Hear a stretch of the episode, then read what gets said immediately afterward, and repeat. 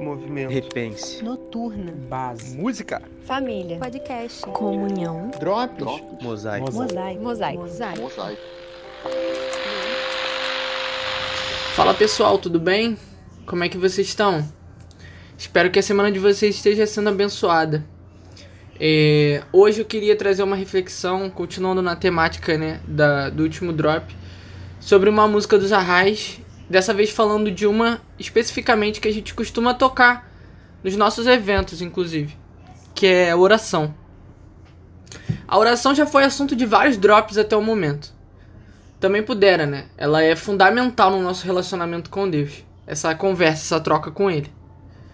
A vida próxima a Ele só é possível através da oração.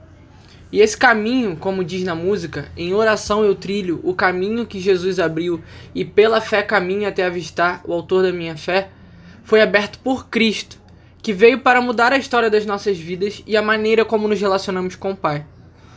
É como está escrito lá em Hebreus 7, que eu queria ler rapidinho aqui com vocês. A partir do versículo 23, diz o seguinte: Ora, daqueles sacerdotes tem havido muitos, porque a morte os impede de continuarem seu ofício. Mas visto que vive para sempre, Jesus tem um sacerdócio permanente.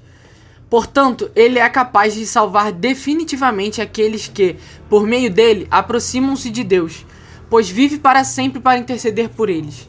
É de um sumo sacerdote como este que precisávamos, santo, inculpável, puro, separado dos pecadores, exaltado acima dos céus. Ao contrário dos outros sumos sacerdotes, ele não tem necessidade de oferecer sacrifícios dia após dia, primeiro por seus pecados e depois pelos pecados do povo. E ele fez isso de uma vez por todas, quando a si mesmo se ofereceu.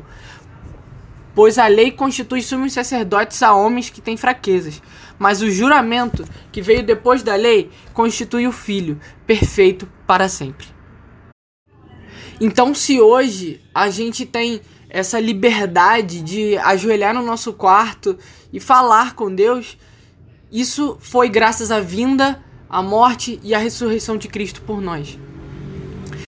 E existe uma pergunta muito interessante na segunda estrofe, que é a seguinte: o que podemos fazer para honrar quem Ele é? Logo nós que somos tão pequenos, falhos e até indignos, como ele cita na própria música um pouco mais à frente. A resposta está tanto no refrão quanto lá em Mateus 16, do versículo 24 a 25, em uma das falas de Jesus, que diz o seguinte: Então, Jesus disse a seus discípulos: Se alguém quiser acompanhar-me, negue-se a si mesmo, tome a sua cruz e siga-me. Pois quem quiser salvar a sua vida, a perderá. Mas quem perder a vida por minha causa, a encontrará. E na música, isso é expresso através do refrão, né, que diz: Torne meu sofrimento em testemunho, me esvazie de mim e desse mundo, e que o meu nome morra com o meu corpo e que o de Cristo permaneça em tudo. Quando a gente está disposto a se esvaziar do mundo, a se esvaziar de nós mesmos e nos encher dele, não nos apegando a tudo que o mundo nos oferece, e priorizando a Deus nas nossas atitudes, nas nossas falas, nos nossos pensamentos, o nome dele é que passa a importar e não o nosso. E esse deve ser o nosso objetivo de vida. Como Paulo diz: Agora não vivo mais eu, mas Cristo vive em mim. E a partir do momento em que a gente entende que essa proximidade com Deus só é possível através de uma vida de oração, tudo fica mais fácil, o caminho se torna mais leve e mais fácil de ser percorrido. Foi como falamos no drop sobre a música Esperança. Dessa forma, os ventos e o mar se acalmam e a gente consegue navegar exatamente para o porto em que a gente precisa chegar.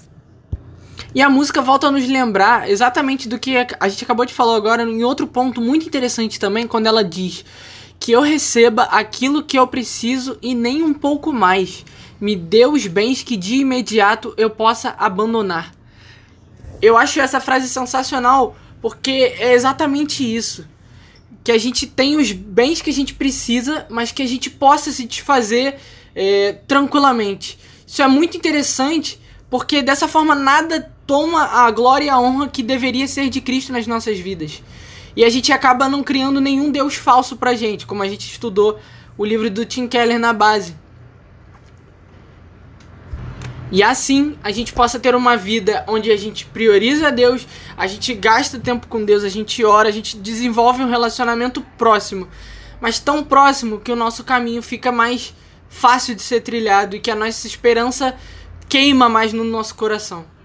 Porque no final, tudo é para a honra e glória do nome dele, não para o nosso nome. Então esse tem que ser o nosso testemunho.